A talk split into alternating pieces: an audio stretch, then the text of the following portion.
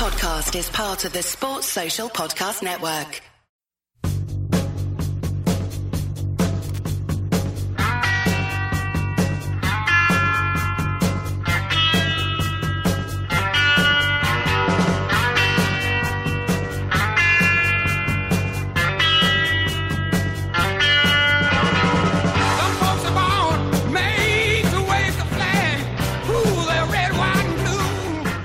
Hello, ladies and gentlemen.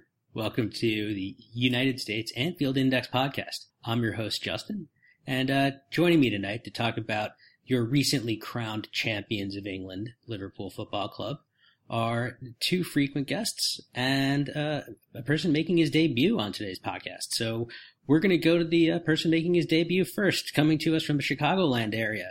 You've heard him speak about Game of Thrones with gags. It's Scott Chandler. How you doing, Scott? Doing well. Good to be here. I'm bringing some middle America to this left and, and right coast pod. Yeah, and uh, you know he, he kind of spoiled that uh, that we have a left coast guest and a right coast guest. Um, the left coast guest, he he and I talk about baseball sometimes. He can rant quite a bit. It's Armando Angulo. God, baseball's been such a long time ago. What a foreign concept. Let, let me ask you a quick question, you know, because uh, for anybody who doesn't know, um, Major League Baseball is playing a 60 game season. They had the schedule released yesterday. Um, I'm not confident that they even get to game one before this entire thing is canceled. But uh, Armando, how, how are you feeling about this ridiculously unbalanced 60 game mini season of baseball? I mean, honestly, Sands, Liverpool getting the chance to be crowned champions, mm, I, I no sports need to happen, man. I'm totally okay with it not happening. I'm totally okay with it not happening, but that said, if it's on TV, I'm going to watch it. So, um, Well, naturally, I was waking up to watch Korean baseball. who know, did they you? Who, who did you? Uh, which I team was did a you Twins pick? fan. I was Oh, a you picked fan. LG Well, I am a Twins fan. No, there was no word about. They got a Mexican dude bopping, bro. So, yeah. Is it? I, I was I was going uh, that way too, just because of the fact that they had 2019 New York Met um, Aaron Altherr. Fair, Justin. Justin, this is a football podcast. All right. And speaking of football podcasts, the nominal scouts are on the team uh, by way of New Jersey, Kev Hegarty. Hello, I'm here. Good to be back, everybody. Been a long time. The right coast is right, and yeah, nominal scouts are at best. Yeah. So um, uh, you, you've got you you you can trace both uh, both parents. So you know Correct. That's uh, more than anybody else in this podcast.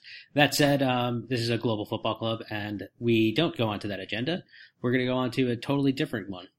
Um, the first question I'm going to ask all three of you guys is: if you have one Arsenal defender to save your life, which one are you picking?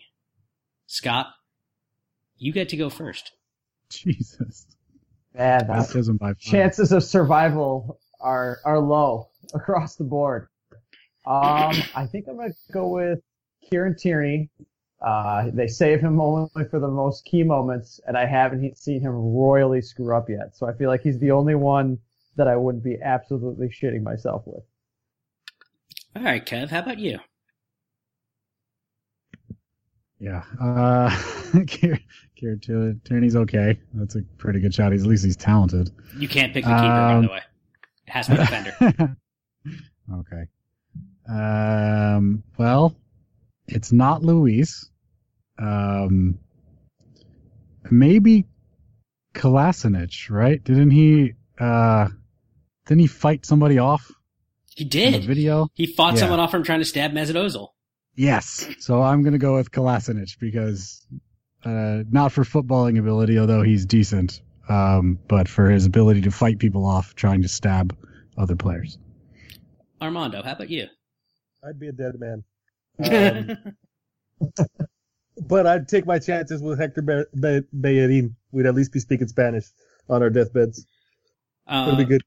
Yeah, And you guys would look great. you guys would look great. fantastic. He would look great. Go down in style. Yeah, I mean, his outfit would be a lot, a lot louder than mine, though. I have to say. Yeah, you're. But you're- yeah, you wear all black. usually, you know, it's always a funeral somewhere. For me, it's David Luiz because fuck it, I like chaos. This is Some fact. people just want to watch the word This is burn. facts. All right, so um, Keep it spicy though. y- Keep you that know, death spicy. it's just one of those things where your chances of survival, as stated, aren't very good. Like Scott nailed that one. So wouldn't you like you know? Wouldn't you rather die happy? That what you might see. It's Yeah. like he'll he'll Yeah, amuse you. be shit show. Yeah, it'll be great. He'll You'll laugh. You'll laugh to death. I, He'll I get wouldn't. your hopes up at first, and you think you'll be good, and then he'll get you right at the end, and it'll be a calamity. You know what? It's also the fact that he's failed to kill Bart Simpson. So like, I think I'm. I think I feel okay about it. he could he could stop somebody from 60 yards away, but if they got anywhere near you, you'd be toast. Yeah, yeah. But the real answer, probably, like if you, if you had to, though, probably. I mean, Scott Scott probably got the uh, the answer that I think probably makes the most sense because you nobody actually knows what Kieran Tierney is. So, uh, you know, I, I guess it's uh. Actually, I mean, Kevin, actually, your answer makes the most sense because he literally did that, and I didn't even think about that when I was asking the question. Let's talk about Liverpool. I'd have to say so. I mean, he would literally. We we have video evidence of him saving lives, so yeah, it's, it's pretty good. It's a pretty good answer. and he's the he's the burliest of the cats that we're speaking of here. yes, Correct. yes. Yeah, yeah. Good shout. Yeah. Well, let's talk, let's talk about uh, let's talk about Liverpool. Um, you know, we've won the league, so I think uh, the first thing I just want to ask you guys each is, uh, how does it feel to be a champion? Um, Armando, how does it feel? It's fucking surreal. Like it's it's honestly appropriate that we're winning in this time. Because it's so surreal. Like it doesn't seem real yet. It seems like I mean we are champs, but we haven't seen the trophy lifted. It's just a bunch of like I don't know, man. It's really weird. I don't think it's hit me like completely hit me yet. I mean when when Chelsea beat City, I got a little emotional. I got choked up a little bit watching like just the magnitude of it. I thought about all you guys, like Kev. I thought about you, your pops. I thought about you, Justin. Like I thought about all you guys, and so I got a little emotional. Eh, but as far as it still doesn't seem hundred percent real, which is kind of kind of sad to be honest. Yeah, and, and I mean, I, I think that a lot of people are echoing that thought because I, I, you know, and it kind of brings me to one of the things that I want to know from all three of you, which is how, what did you, what did you guys do to celebrate? Because you know, you can't really get out there and you know go if you if you're if you belong to a supporters club, which obviously I you know I do. Um, you can't go out and like you know go party with you know at the bar that your supporter club supporters club meets at. So like Scott, you know, right after the Chel- right after Chelsea you know win and the final whistle went, what what did you start doing to celebrate? Like what was it that uh you know that you were able to let loose and do? Well, I mean, today's day and age when we're all separated, I think thank God for Twitter and stuff like that. When you get to see all the videos of the guys, the, I, I, like Armando said, it's very weird. There's no real catharsis of letting go. There's no parade. There's no trophy lift. There's no communal celebration. We have to watch other people do it. And yeah, some of the crazies around Anfield. That's probably not great, but getting to watch, you know, the, the team celebrate at their hotel felt like a moment. But I mean, for me, I, I was stuck at work. I had to watch it on my phone, but that night I uh, I cracked open a bottle of champagne, threw on my Unbearables t-shirt that I'd been saving. I bought it in the spring and been waiting for the moment. Thought it would happen in March and it didn't. But that's all you can really do right now is you have these moments. But thankfully through the the old internets, we can at least kind of feel connected a little bit. So it helps, but it's it's definitely not the same. And, and Kev, I mean, I kind of want to know what you did, want what you did, want to want to know what you did to celebrate. But I also have another question for you, obviously, as you have some family from Liverpool. Um, do you have any blues in your family, and uh, have you spoken to them this week? I, last- last question first. I, I do. Um, I do have a, uh, my uncle Mark, uh, my mom's brother-in-law is blue and so are his kids, uh, my cousins. Um, he is, I have to say, one of, you know, uh, one of the guys I'm closest with in my family as well, but, uh, he didn't say anything to me at all and I kind of left him alone. Um, but, uh, he finally, uh, came around and said congrats and sent me a WhatsApp and stuff like that. I haven't talked to his kids. I haven't talked to Mark and uh, and Nick yet. Uh, Nick doesn't follow football too much, but uh, yeah, I haven't talked to my cousin Mark yet to see what he thinks. But um, yeah, he came around and said congrats, and I had actually asked him for a copy of the Echo, and he sent me. He called me a red nosed bastard and said he would put it in the post. Um, so so I have that coming to me. Um, and then pretty much the rest of my whole family are, are Reds, are, big Reds. So, uh, so yeah, it was just just my uncle Mark, and he, I gave him some breathing room, and then I kind of came after him, and then he he, he sent me a, a little uh, a gif of um, Only Fools and Horses, where a guy's cracking up, laughing after um, after we lost the city. But that was kind of all the the only the only grief I've gotten from him this season. Um, yeah, but they were they were pleasantly uh, uh, gracious, I guess we'll say, my family so far. But um, aside from that, you know, my my Reds family in, in, Liverpool, a lot of them are older, so they won't be, you know, sprinting around outside of Anfield. But some of them may. I have a couple cousins that are still nuts. I have lots of family members with season tickets still and that, that sort of thing. Uh, myself, I, I was listening, I was watching the game on my phone because I was uh, doing work at the house and, and watching my kid and kind of bouncing from room to room. Um, and I just I left my phone on in the other room. Uh, my wife took a work call, and uh, my daughter wanted to play with uh, dolls. So, so I was playing with dolls and I could hear it. Um, and I just sort of heard the final whistle and, and the commotion. And I, just, you know, I didn't, I didn't really react. It was kind of weird. Um, knowing that, that it happened, I just kind of sat and spent the next 20 minutes playing with Elsa and Anna and Olaf, um, pretending to be one of those.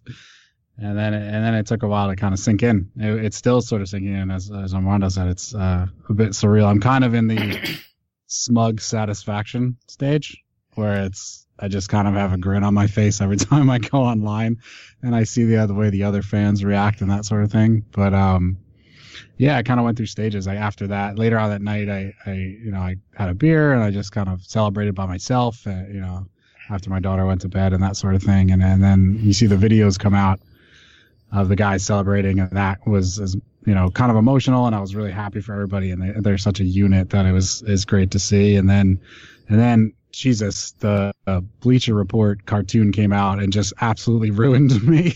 Um, so it's like a car. I don't know if you guys have seen it. It's a cartoon of a guy. He starts going to the match with his dad, and then eventually his dad leaves him, um, and he just kind of picks up the mantle. And then when he finally gets to take his daughter, we win the we win the title. So it was basically. I mean, it wasn't made by me or for me, but it was basically what I went through um, from 1990 until until now, and it's even a little blonde-haired kid like my like my daughter. So that ruined me every time I see it.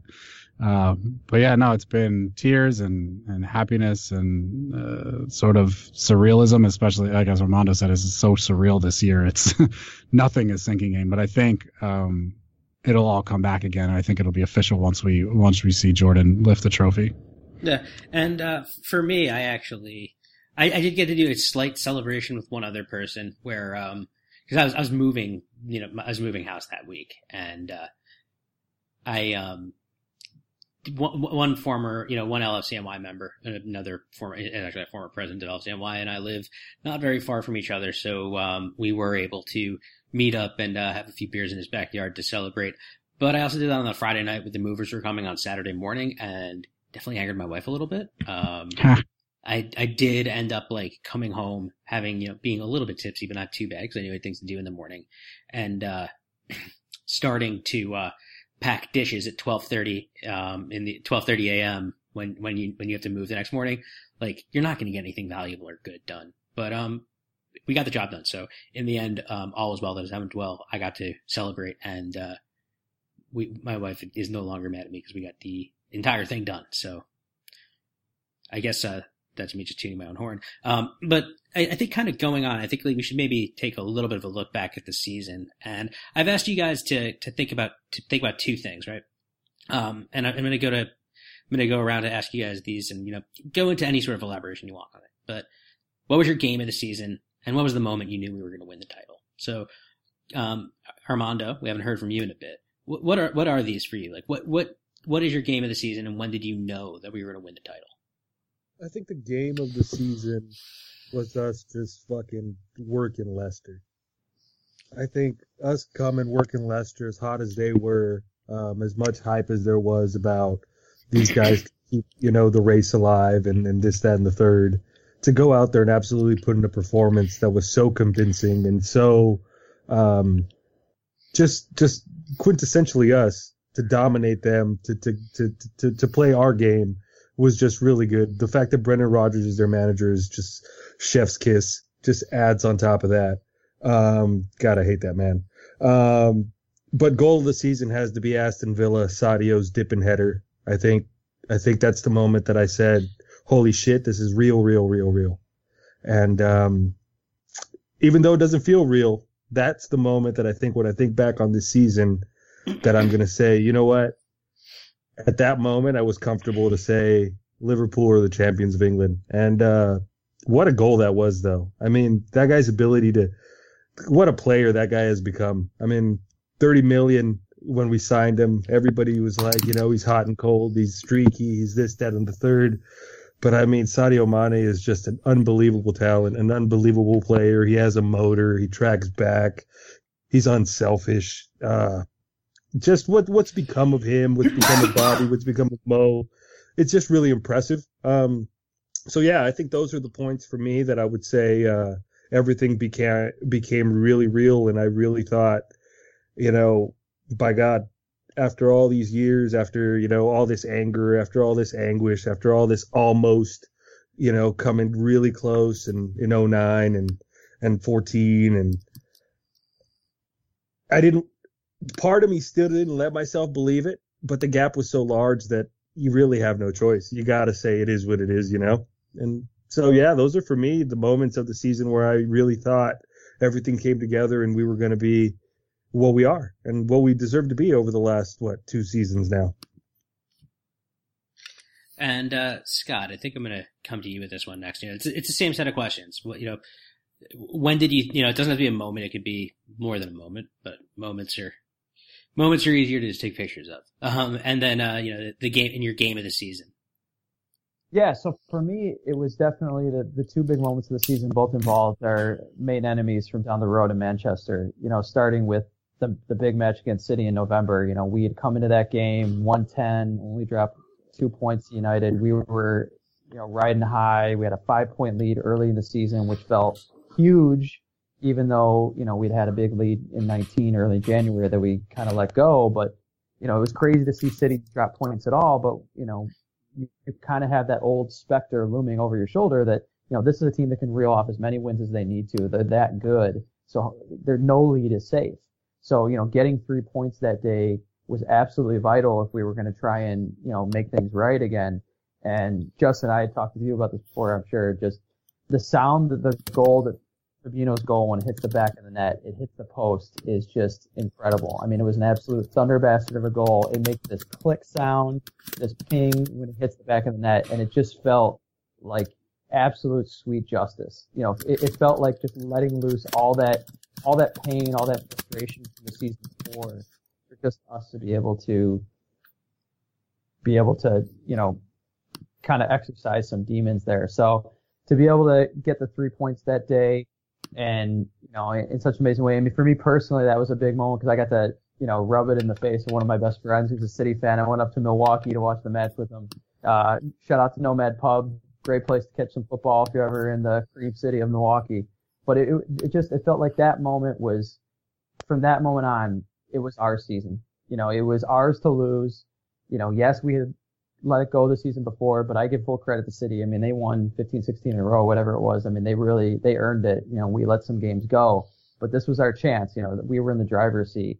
And then against United, the 2-0 win in in January, where Mo just streaks down the field to score that goal, takes his shirt off. Alisson runs the length of the pitch. He's the first one to celebrate with Mo, and the Kop start singing, Now You're Gonna Believe Us. I mean, it's cliche, but it, it really felt like that was it. I mean, you have 16 point lead in January. City hadn't looked like the city of old.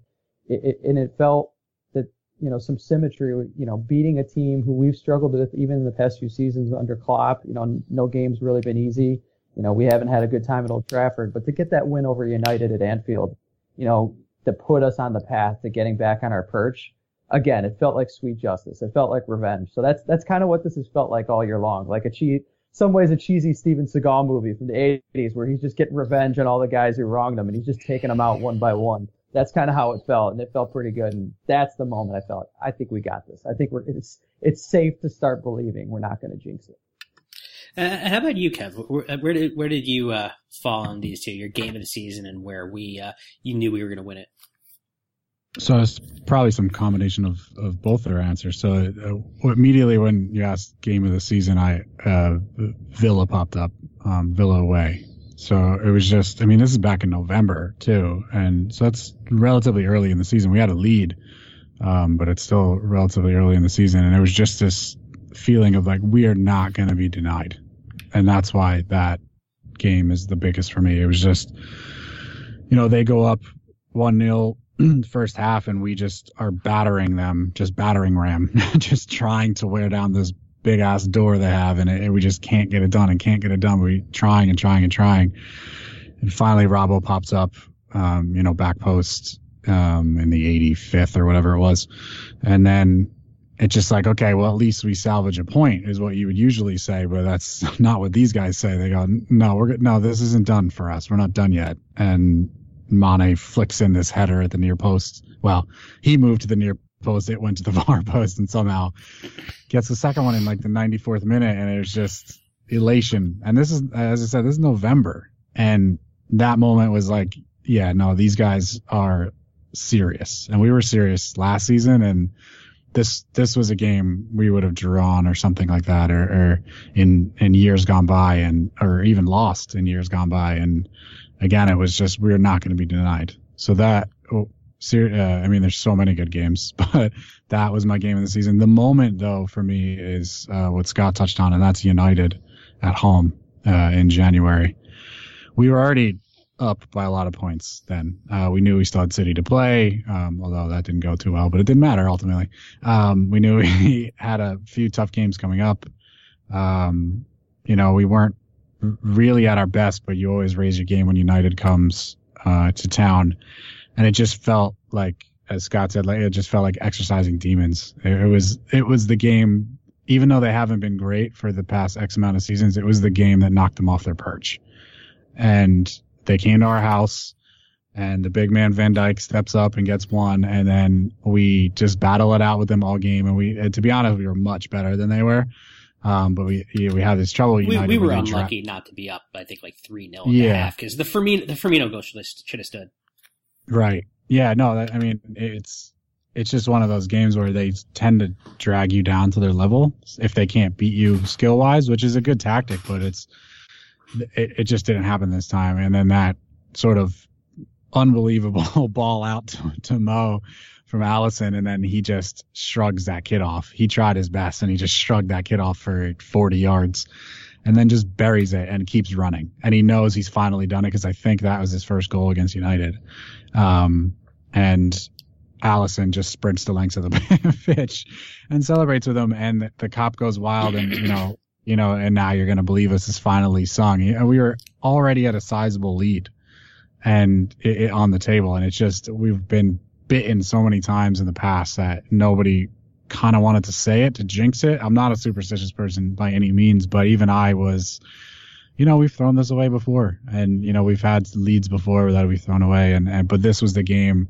I was lucky enough to be after after the game to be on Nina's show, um, I think with Reese, um, and everybody's bouncing. Gags was in and out, just he wasn't even on. I don't even think he was producing. He just kept jumping in, and uh, talking about it, and even Gags went, "That's it, it's over, it's ours." And everybody was like, "If not now, then what?" And Harinder called in and was like, "It's now, it's ours, we have it."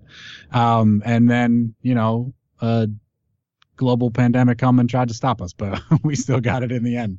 But yeah, that United game just felt like, you know, kicking them as far as we can off their perch and watching them fall, and uh, it was excellent. So those those two games are the moments for me that were the biggest of the season. Yeah, so so I'll uh, I'll take my turn now. So the moment that I thought we were going to win the season was the own goal scored on the Origi cross five minutes into the opener against Norwich.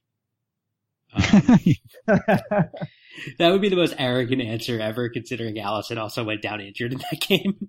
yeah, right. I and it's it's not seriously my answer. I mean, that would be. I, I, look, I, I predict Liverpool to win the league every single season because I need to do because I just need to do that for my own. Yeah. Uh, I put money on it. yeah, I, I need to do it for my own. Like you know, it's the same reason I convinced myself that the Mets are going to win the World Series every year. Um, this time it just happened, so it's awesome. But uh, it, it's it's it's that kind of thing where you know you want to you know you, you want to believe and you want to believe from the start. But for me, the moment for me is Scott and I were talking about this.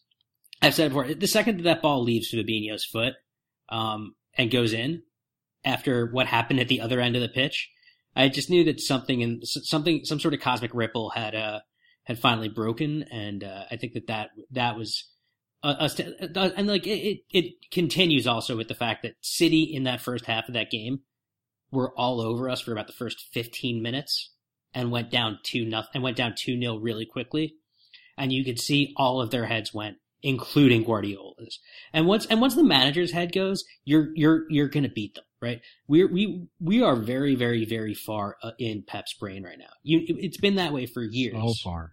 Yeah, We've it's been that way broken for that thing. years. you can see it in the Amazon. documentary. That was, that was that was where I was going with that, Kev. It's like the Amazon documentary about Manchester City. The most interesting part is the last two episodes are about basically playing Liverpool with the fact that we weren't afraid of them. We stepped toe to toe with them and we beat them. And I think more teams are seeing that if you step toe to toe with City, they're not totally invincible. I think actually I'm gonna I'm, I'm not gonna take credit for this because Dan Kennett basically last year um, when City lost their first game uh, said, "See, they bleed." Like, like, so it's the type of thing, like, we're not invincible either. We're just, uh, I I think just our mentality is significantly better than that team's because nobody's in Klopp's head. Maybe Ancelotti. Uh, but, um, everybody's, everybody's in, like, like, no, nobody's in Pep's head except for Klopp. Like, Mourinho never really got into Pep's head, right? Klopp's in his head and Liverpool's in his Yeah. head. And it's, and, and you'll love to see it. I mean, one of the things that's really important to note about Pep is that he is bald and, um, he, he lets his, his baldness, um, you know, pervade how he lives in this world. You see at halftime, halftime they're playing Everton. At halftime, he's talking about us in that documentary. Yeah. He has no shits in the world for the game he's in. He's worried about us in the Champions League. Yeah, it's it's it's and it's. I mean, like for the for the, I, I, I sincerely do not want City to to ever win the Champions League. Um, not because I have anything actually really against the football club. I, I don't like. uh, There's the rivalry between Liverpool and City is about four years old and it's going to last another two or three years, right? Um, I don't. I will never have the same enmity for City that I do Chelsea, even though that's not as you know a, a traditional long old rivalry, but just because of how much I disliked Mourinho uh, during the Mourinho versus Rafa drops. And it's uni- it's United and it's Everton for me. Those are the teams I dis- those are the teams I roundly dislike. There are other teams in the Premier League that I have no real affinity for. Like I don't particularly like Spurs or Arsenal, but like I I'm, I'm indifferent to them. I don't have the same hatred that I do for Right. Everton and City. Now, I also think that we should probably try to get away from hatred because I also think that um, when you see things like fans having to celebrate us winning the title by putting a a um, flare in a red flare in Dixie Dean's hand in front of uh, Goodison, like you've won the title. Why do you need to rub it in their face? Your existence of your existence and just walking around with your chest out is all you need to do. That's how you trigger them. You don't have to sit there and be a dick about it. There- There's sports hate and there's real hate. And Yeah. when the sports hate turns into real hate, you've gone too far. It doesn't mean we all we're all you know we follow tons of American sports. We all have inner city rivals, but there when you take it too far, you ruin and spoil the good parts about the rivalry. Yeah, like there there are, there are figures associated to this game that I fundamentally dislike for actual reasons that are like really and really important. Like Adam Johnson, I wouldn't piss on if he was on fire because of what he did to a young girl. But like that's not what I mean when I say I hate Everton, I hate United. I just want them to lose a lot of soccer. I just want them to lose a lot of games. That's really it. I just want them to lose games embarrassingly. But uh, if we're going to uh, my, my game of the season, Armando basically nailed it. It's that 4 0 against Leicester. It's the comprehensive nature with which we swept them aside when they were gonna when, when they were, you know, really, really, really trying to insert themselves into a title race that they have shown that They they have had no no, business business, being in. in. They might have. They were number two at the time, right? Weren't yeah, they were number two at the time. I mean, But you could tell by their performances. I, I saw it coming. It it was they were going to drop. They're a good team. I, I won't take that away from them. They're a good team, but they're just they were so smug about it. It was like you're no you're nowhere near us in City. the man Well, they just got beat never by, learns. by City too. City gave them the business right before we did. Yeah. Right. And then it was title race over for them. And then everybody stopped talking about it. The man never learns, Except guys. their goalkeeper. The man never learns. Yeah, Like, that was the game. That was the game we we announced to Europe, what you know, and the rest of the league and ever everybody in the world. What we already knew is that we have the best right back in the world. Yeah, he was absolutely incredible in that game. Um, but you know, kind of moving on to to the team itself, right? We have gotten, I think, a bit more. I think I think one of the things that's really kind of nice lately is we're getting a bit more of the actual personalities in the team, and I don't think they're afraid of trying to hide how they interact. And I think the club actually does a really good job on it, bringing certain personalities into the mix, like uh, you know the, the Robertson Milner um, videos, and then uh, you know showing you know the kinds of you know a lot of the a lot of the the love between Lovren and Salah. Um, but I, it, it kind of made me think of this, right? Um, I want I want us to all build our own kind of uh, model UNs of uh, of uh, you know championship partying. So you you can only you can choose three. You want to choose three players that you're uh, partying with after you've won the title. But the rule is no no two of those players can be the same nationality. Right? So Is it England or United Kingdom? um, it is England. So Okay. I, I'm not, I can't be I can't be that like harsh on it because you know Robbo's kind of I, I think Robbo very much would be a life of the party. Um, yep. but uh, FIFA rules, not Olympics rules. yeah, but Armando, where where where did you fall with this? Okay, so Bobby's a given, right? Because that's like you're gonna be in a, you're gonna be in like one of the Hangover movies essentially by the end of that. Um, so Bobby's a given. Uh, I'd go with Gini. Gini seems like he knows how to have a good time. He's pretty mellow. Um, and then uh, I think Trent hasn't stopped partying. And uh, so I'm gonna go with the young buck and go with Trent. Uh, those are my three. Um, I think we'd have a good time. Honorable mention, Alisson was an honorable mention, but I thought it'd be too sappy. Probably get emotional, get drunk and cry. I don't you, really want that. you guys that. would play guitar together or something. I would not play guitar. He would play guitar, and then it would.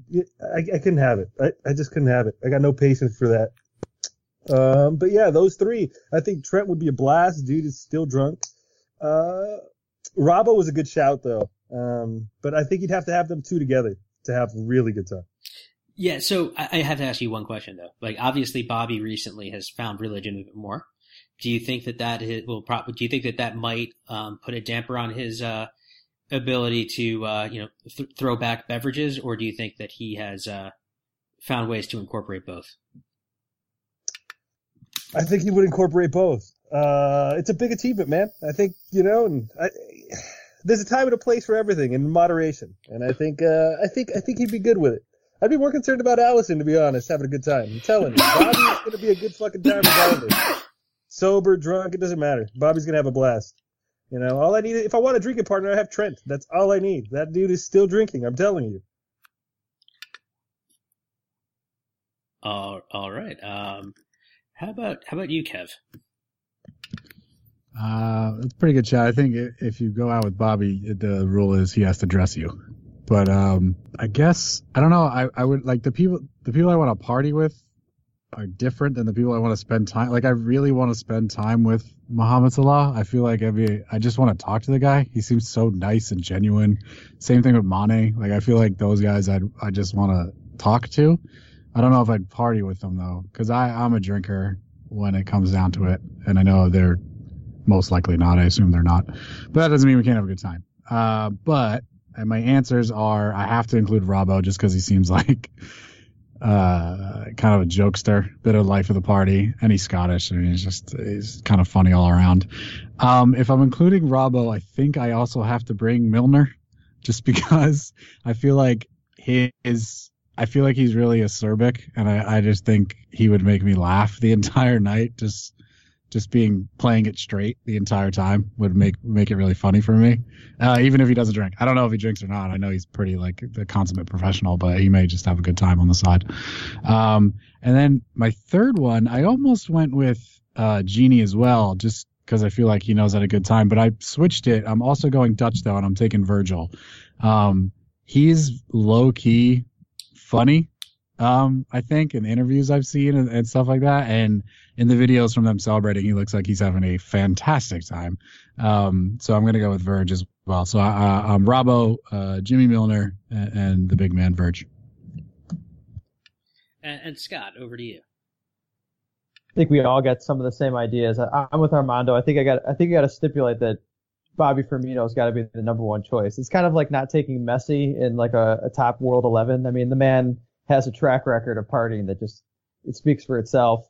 Um, like Kev, I'm also gonna go with Big Verge. I mean, some of those videos uh, of the team celebrating at the hotel, it, he was having a great time, swinging the shirt and towels around, getting down to "Show Me Love" by Robin S. So if you can, if you can jam to some early '90s tunes like that, you can party with me.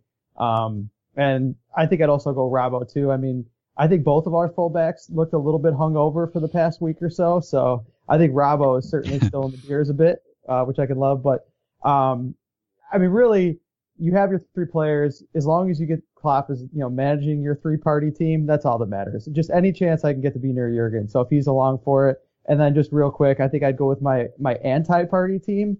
Oh, it's got to be it's got to be Mo, Mane, and and Jimmy Milner. I think you're having a very quiet evening when you're when you're with those three. For, for me, uh, so uh, my my first choice is a man who has his own planet. It's Divock Origi. Um, I like a person who's operating in a, in a completely different plane of existence.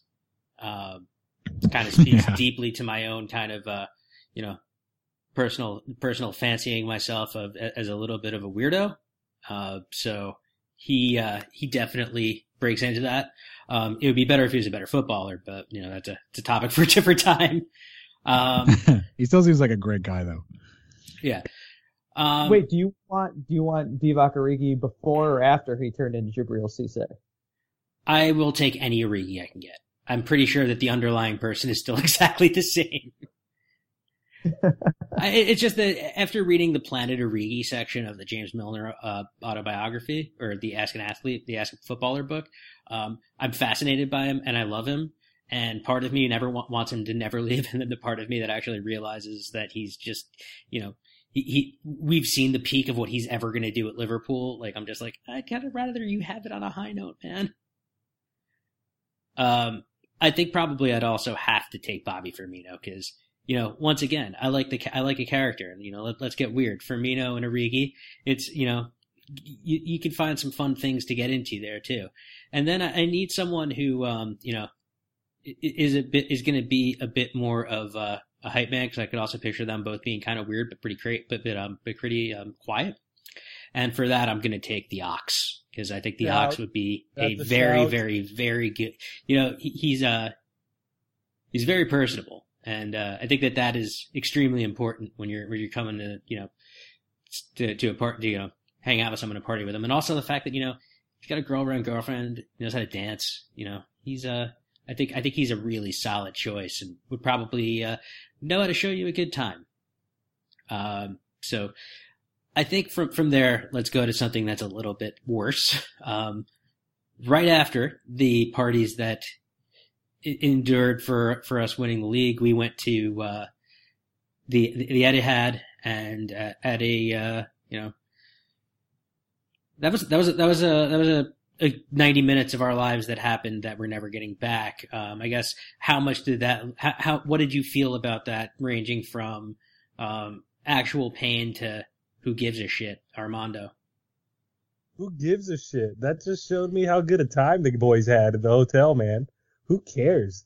They earned that. Like, dude, City could have won by 10, and I would have been like, okay. And I'm not that way. Like, usually I'm a man that cares about the performance more than the result, to be honest with you.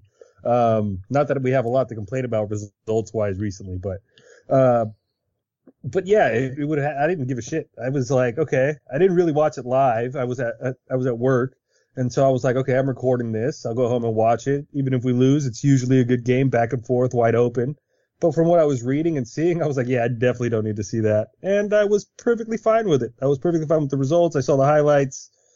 Uh, I mean, dude, after 30 years, you're champs. Who cares what happened the day after that or the game after that? Kevin, would you call it a guard of dishonor at that point? no, it was. I mean, I expected to lose, which is weird. That game, uh, I just figured we've done it to teams too before, where they've won something and then they come play us at Anfield and we just stomp them into the ground. Um, we've done it before. And It's it's a little consolidation for not winning things. I think we did it to Chelsea once. I think they beat us in some tournament, and then they came, or they won the league, and then they came to Anfield, and we just kicked the shit out of them. But I mean, so it's little consolidation for City. It might help their ego a little bit, but I mean, I I expected to lose. I didn't expect it to be that bad. I thought maybe like ah, you know, two one or you know something like that, and it would just be turgid and annoying, and we wouldn't play well. Um, we were pretty terrible. Um, nothing was really working. Uh, we weren't fast. Like it was just slow motion movement across the board. I mean, I went from caring because I'd I'd love to beat City to, well, if we lose, like whatever, to, wow, this is bad, but I don't really give a shit. And that's basically how it went. And Pep saw it the same we did. He said, he literally said, they're the best team I've ever faced in my life, right? And that includes all the teams he's played you know, with Barcelona and Bayern, they're the best team I've ever faced in my life, but they drank a lot of beers this week. It was how he summed up the game. And I think he's right. And, and I don't give a shit. And he knows he lost the league to us by an absurd amount of points and, you know, in the fastest ever ending to a league. Um, so yeah, who gives a shit? And I guess Scott, um, does Raheem score, Sterling finally scoring against us have any impact on your day to day existence? You know, I've I've been in a dark place since last Thursday when it happened, but I've I've somehow found a way to live, knowing the fact that that snake still had to clap for us when we walked on the pitch. So yes, he finally scored, but it, ironically, he scored in a meaningless game. He didn't score in the Champions League tie that we beat him two years ago. He didn't score when we tonked him three to one this year and could have made a difference in the title race. And he waited until the absolute moment when most of us were either still drunk or still hungover to care. So it is what it is. I, I think initially I was upset by the result or just the, the game as it went along because I'm still in the mode of, you know, after all these years, every game means something, you know, and now with everything going on in the world, sports can mean a lot just to have a distraction. So you're still in the mode of, it's awesome to watch Liverpool win. It puts a pep in your step. It sets the tone, you know, on these Premier League weekends and things like that. I know it was in midweek, but it just, it brings some joy to your day. And plus, you know, we're fans. We like having bragging rights. You know, if you, if you know people in your life for, for City, it's nice to talk shit to them. And, you know, that's part of being a fan. So when, you know, you have a rival and they are right now, it's, it's a new rivalry and maybe it lasts for a while, but in this moment, it means a hell of a lot. certainly means a lot to Pep. We talked about. Um, you know, so it, it doesn't feel good to have, you know, to use the most basic expression to have that kind of thing happen. But at the end of the day, then you go, oh wait, we're still the champions. We're still the champions of the world, of Europe and England. And, and once you get into perspective, it, it's just that permanent smile that's been on since we, you know, sealed the title. That came back. So for, for, for 90 minutes it sucked. And then you remembered all is still right with the world. I did appreciate that everybody treated it as them laying down a marker for next season. Um, you know, next season starts today, and then they immediately go out and drop points to Southampton, and uh, we we go out and beat, we go out and beat Villa. Right there, I think with City, and all a lot of it is mentality, and I want to know if you guys, you know, see this as part of the the you know the fucking mentality monsters thing, which is they go out and beat a lot of teams five 0 Right, they're they're really really really good at doing that and it seems like though, whenever they get into a dogfight, a lot of things tend to really go wrong for the team. Do you think that they just might not right, you know, the mentality there has gone bad and that's why they lose as often as they do? I mean, they've lost nine games this season. They're, they're losing about a third of their games, right? Which, you know, they don't draw a ton. They win a lot, but losing nine games is not something that you're really going to be able to do and expect to win the, win the title. Um, Armando, do you do you think that there is something about that team's mentality that's off that has uh, you know that is you know like it or not part of the Gulf? Yeah, I think Liverpool's mentality is a big credit to them, so I, or, to us. So I do think so. Um, Man City's mentality, their heads seem to drop a little bit more than ours do um, when things don't go exactly according to plan. Um, but I mean, a lot of it they got bad defenders. I mean, let's just be honest. I mean, Otamendi's bad. Ederson's out of position a lot. Um, Stones, you know, what, John Stones doesn't even play football anymore. I don't think. Um, they played some kid Garcia was nothing, not good. Zinchenko's not good. I just think they really have really bad defenders. Um, Fernandinho's over the hill. He's not the player he used to be in the middle of the park. Uh, they play him as an auxiliary center back sometimes. I just don't think, you know, attacking Kun Agüero is arguably one of the greatest, you know, or not even arguably, he's one of the greatest Premier League strikers ever. Um, clinical, he's, he's he's insanely good. Raheem Sterling, say what you want about him or whatever, leaving Liverpool, whatever, but he's a quality player. Um, attacking wise, they have nothing to gripe about. Midfield is solid, but at the back, they've been bad for quite some time now, and I just think it's catching up to them, and they're getting exposed a lot more. And mentality does have a lot to do with that. I think you know when things start going bad, they just start to snowball on them, and um, yeah, so things just haven't broke their way. I mean, sometimes you, it's better to be lucky than good, and and they haven't. I don't think they've been very lucky or very good at the back this year. And uh, Scott, I'm gonna, I'm gonna bring this question to you. I mean, this gap that you, what, what do you see when you see the city side? Um, do they frighten you as much as they have in the past, or do you feel like a little bit of the the aura that was there for the past two seasons is is gone a bit? I think it's a lot of this past weekend is a microcosm. You know, we we struggled against Villa, but we found a way to win. They pretty much dominated Southampton, but found a way to lose. And it, you know, it, it's kind of like you mentioned how Dan Kennett said it's, you know, they bleed too. You know, it's Rocky Four. The big Russian's been cut. And when you think, when you look at them as they're invincible, they can't be stopped. And yes, they, they, they scored one season 100 points. They scored 98 points last season and they reeled off that amazing spring to catch us. You know, a lot of the doubts crept in of like, can we beat these guys? But, you know, we are the mentality monsters. Klopp was right. You know, the past two seasons we've had, or past three seasons, when you go back to the Champions League loss at Madrid, we've had some heartbreaking losses. And each time, you know, instead of just kind of, you know, losing yourself and, and, you know, kind of what happened with us when we slipped up and, with Gerard and, and City found a way to take the title away from us then, and we fell apart for a lot of reasons. We did the opposite this time around the past few seasons. When we suffered the heartbreaking loss, we learned from it. And, you know, we did lose three finals straight under Jurgen, but we put that right then when we won the Champions League the next season. So the very next season, we come back and fight. Same thing we did this season.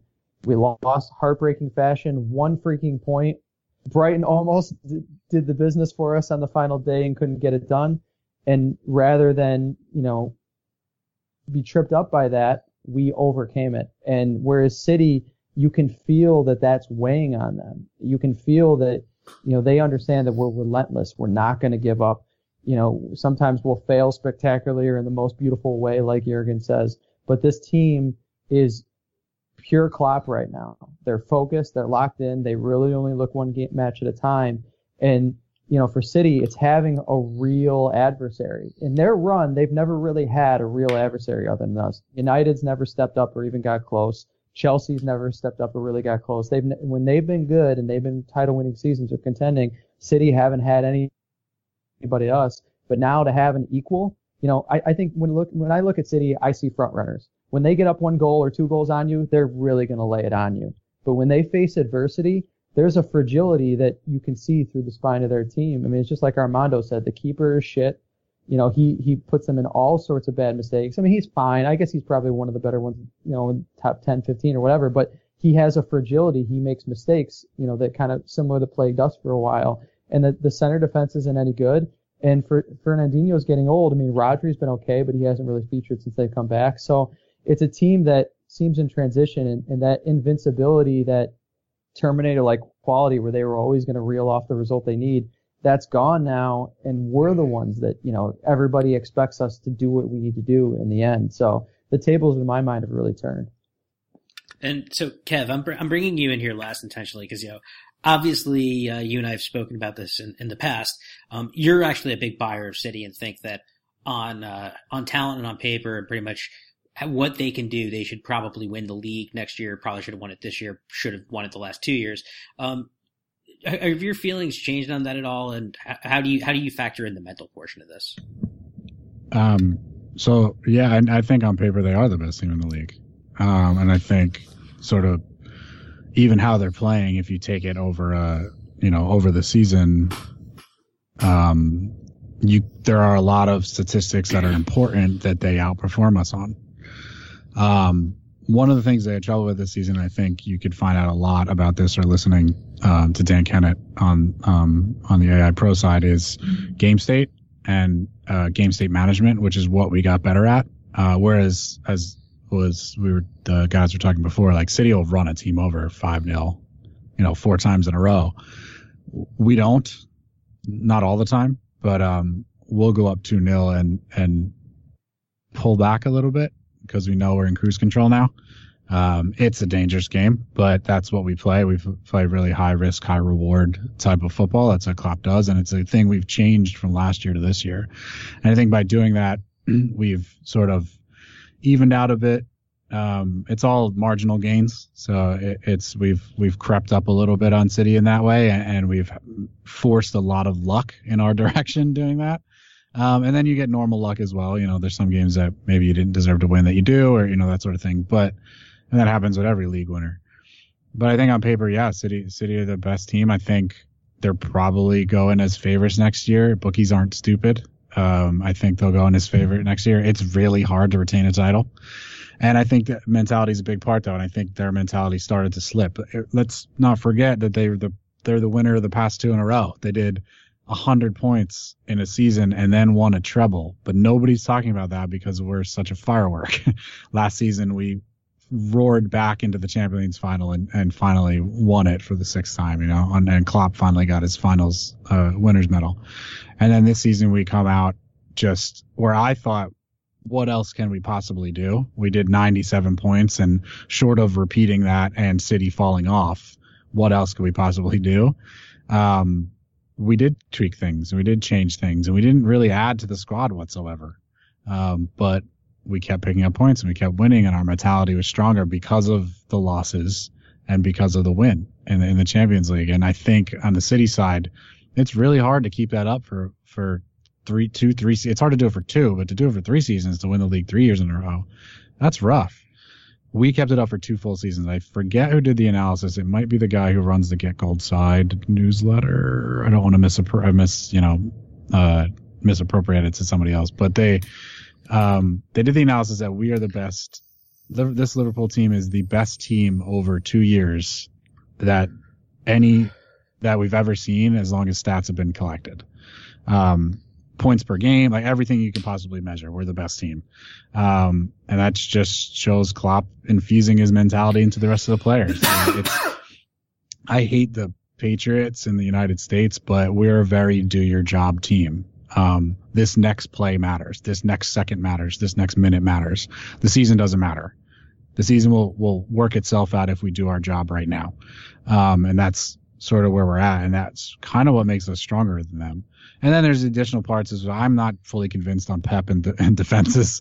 Um, in, in Barcelona, their possession was their defense. Um, and then they had sort of Puyol and Mascherano cleaning up the mess. Um, and they had a one of the best backs ever live. You know, in Alves running the show back there. We're Bayern. They were kind of stomping all comers anyway. Their job was to win the Champions League. They didn't do that, um, but they were an excellent team. They were one of the better Bayern teams I've ever seen. Defense doesn't have to be great there. They're running teams over anyway. He comes to England. He makes this amazing squad of players that, as you guys spoke about up front, and Aguero is probably top two in the Premier League of all time, it's got to be him or Henry, right? Um, Shearer's up there, maybe top three, but yeah, him or Henry for sure is probably the best ever. Um, Sterling is one of, for a long time, he was the only world class talent England has, probably Trent as well now. Um, and, you know, and all the other pieces, he has Mahrez for fun. He has both Silvas.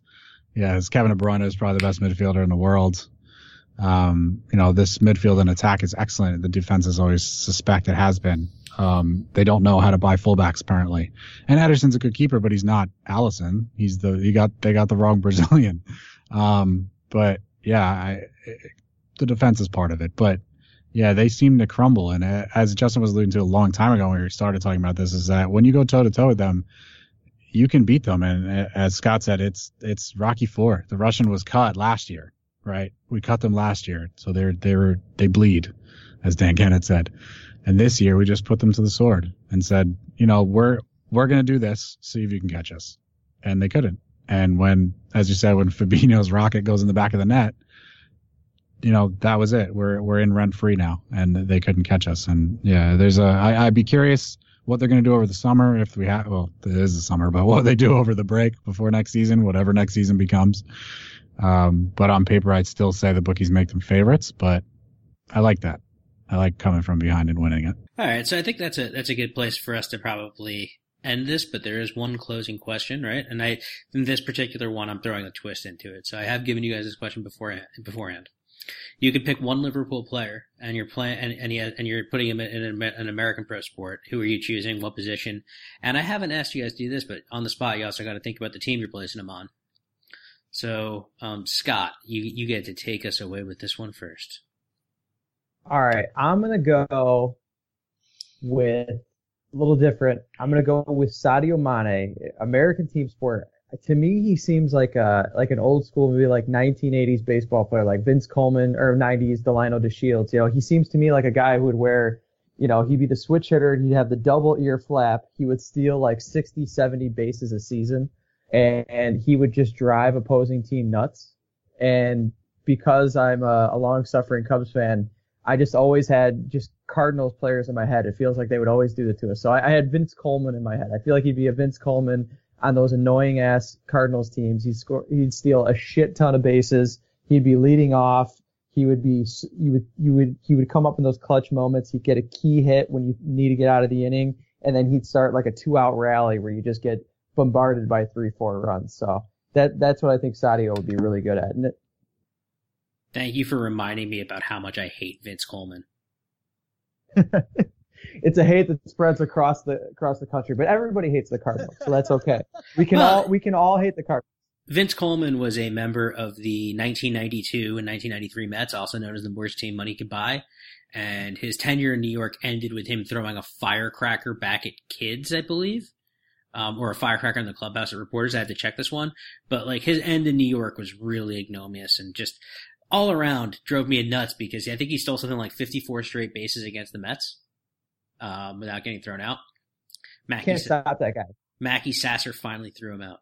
Uh, but, uh, you know, then, uh, it, but it's just the fact that it went from that to just being awful as a Met. I can't fucking stand the guy. I, uh, I, I, I this, this, this is like triggering my childhood right now. Um, I, just so everybody understands this, this is me talking about a baseball hatred I have from like the ages of about eight to 12. So, um, some That's scars never, some scars never heal. Um, Kevin, over to you on this one. Uh, so the team is tough that you threw that in at the end. Um, so I'm going with Alisson as a tight end because the dude catches friggin' everything. He's one of the only goalkeepers in the world that still catches the ball. He's also like six three, and I'm guessing he's about 200 pounds. And the average tight end in the NFL is like 6'3", 240. So we can add add some pounds to him, you know. Yeah, he's pretty mobile. Um, as I said, he catches everything. So good target there, I think. The team is tough though. Um, I'm a well, I'm a Las Vegas Raiders fan. Um, we actually, I hate Las. You're a Jon Gruden fan. I, I fucking hate Jon Gruden actually, but um, I go to that website all the time to see how much money we're paying him every minute. Um, the uh, I think he's a bit of a fraud, but we'll see how it goes.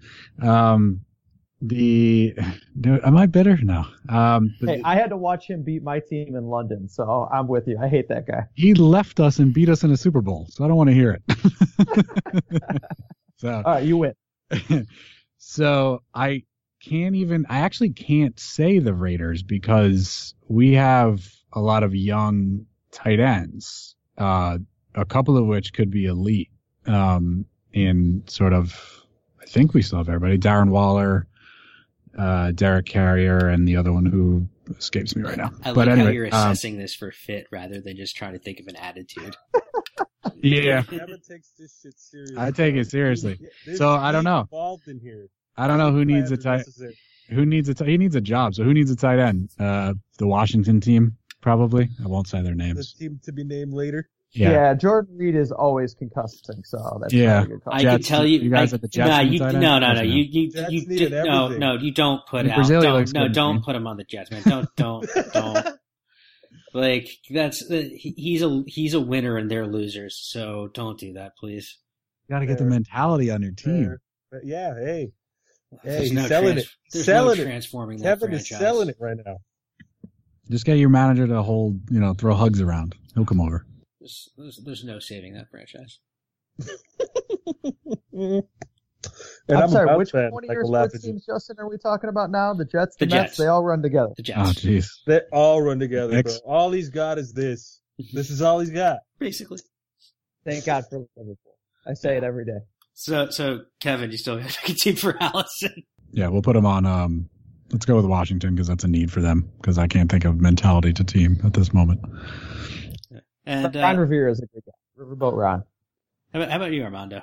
I would probably have Joe Gomez playing some sort of safety position because he's fast. Um, he seems to read the ball pretty well. Uh, he's got good makeup speed. So I think Joe Gomez would make a hell of a DB. He's got good size. Um, if I had to pick a team, I'd pick the Browns because I want them to be good. That's all. Who's a better safety, Virgil or Joe Gomez? Joe Gomez, Gomez. is faster, I think. Yeah. He's I'd got say makeup Gomez, too. speed. I tried to figure something out for Virgil because I feel like he could do anything. But Vir- Virgil's Oh, the there's that. Well, wait, that, like, I'm, I'm telling read my answer. My answer has Virgil, right? oh, okay. right, let's Okay, go on then. Virgil Van Dijk is a middle linebacker for the Los Angeles Rams. Oh, that's a good one. that's very specific. Well, you know, I want him. Uh, Virgil's cool. You want him in a city where He there's a lot read of. the game in the middle of the park. you can read right. the game in the middle of the park. You want him in a city where he can get a lot of exposure, be around the stars, glitz and glam. You know, tall, tall, han- a tall, handsome guy with uh, movie star looks and uh, the athletic charisma to back and athleticism and then charisma in a town that likes to star. I think that that is a great fit for him. I don't think he's a fit with the Charger because I feel like the Rams are LA's team, and you know, as they've been there before, the Chargers are just a, a team that just said "f you" to the city of San Diego because a rich guy couldn't get a new stadium out of them. Chargers have great uniforms. though. They I mean, do. I love the baby Yeah, uniforms, they. Chargers got way better. I almost picked Virgil Van Dijk. You know, as a Bears fan, all we have are inside linebackers. So like, I looked up, like, well, he's about as big as Roquan Smith, and then I looked up Urlacher, and I'm like, uh, he's got 50 pounds on Big Bird. So. like it's a house. Also, and, and he's got more hair now. You so could good put. for him. There's a lot of. them. I bet you Trent would be good as a kicker. I feel like Robbo could be like Edelman. Does a kicker you kicker could put a lot count? of players on the Does NFL. a kicker count, Kevin? Does a kick? They can all be the kicker, Kevin. That's cheating. Yeah, they can yeah, all but be I the feel like kicker. Trent could ping it from 65, 70 Alisson yards. can punt. What do you want me to true. say? What do you Yeah, want me to say, Alisson Kevin? Please, this is All this right. is unacceptable. Before I, we al- act- all right, before I we also actually- added before- Robbo to Edelman. All right, all right. Speaking, speaking, speaking of Fair. the difference between punters and kickers, um, you know, one thing that we should probably note before we end this podcast is that uh, Darren Bennett, um, who was a former who was a former rugby player, who's an NFL punter, once challenged all three Grammatica brothers to a fight. He'd take them at the same time, Oh, without a he'd doubt. kill them. He'd absolutely destroy them. I would The pay one- money to see that. The one tore his ACL celebrating, so I don't think they've got a lot of fortitude. Well, the fir- the oldest one, Martin Martin Grammatica, was actually a really good kicker. Um, especially Yeah, especially in college. I think he was. Uh, he was. I remember when he was at Kansas State, and he just like he was the only kicker in the country who, who was the only college kicker in the country who didn't feel like bad for on national TV. I feel bad for college kickers. They're gonna miss on national TV constantly. And they're kids, bro. I They're know. kids. Ah, at least Grammatica's a grown man, you know. I don't know, man. Yeah. Didn't he win? like didn't, he, didn't he beat you in the Super Bowl, Kevin? No comment. Kevin's not here to talk about the past. It's all it's all Liverpool.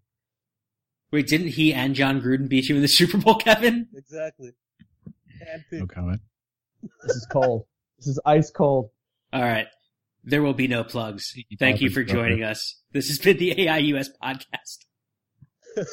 Up the Be red. well.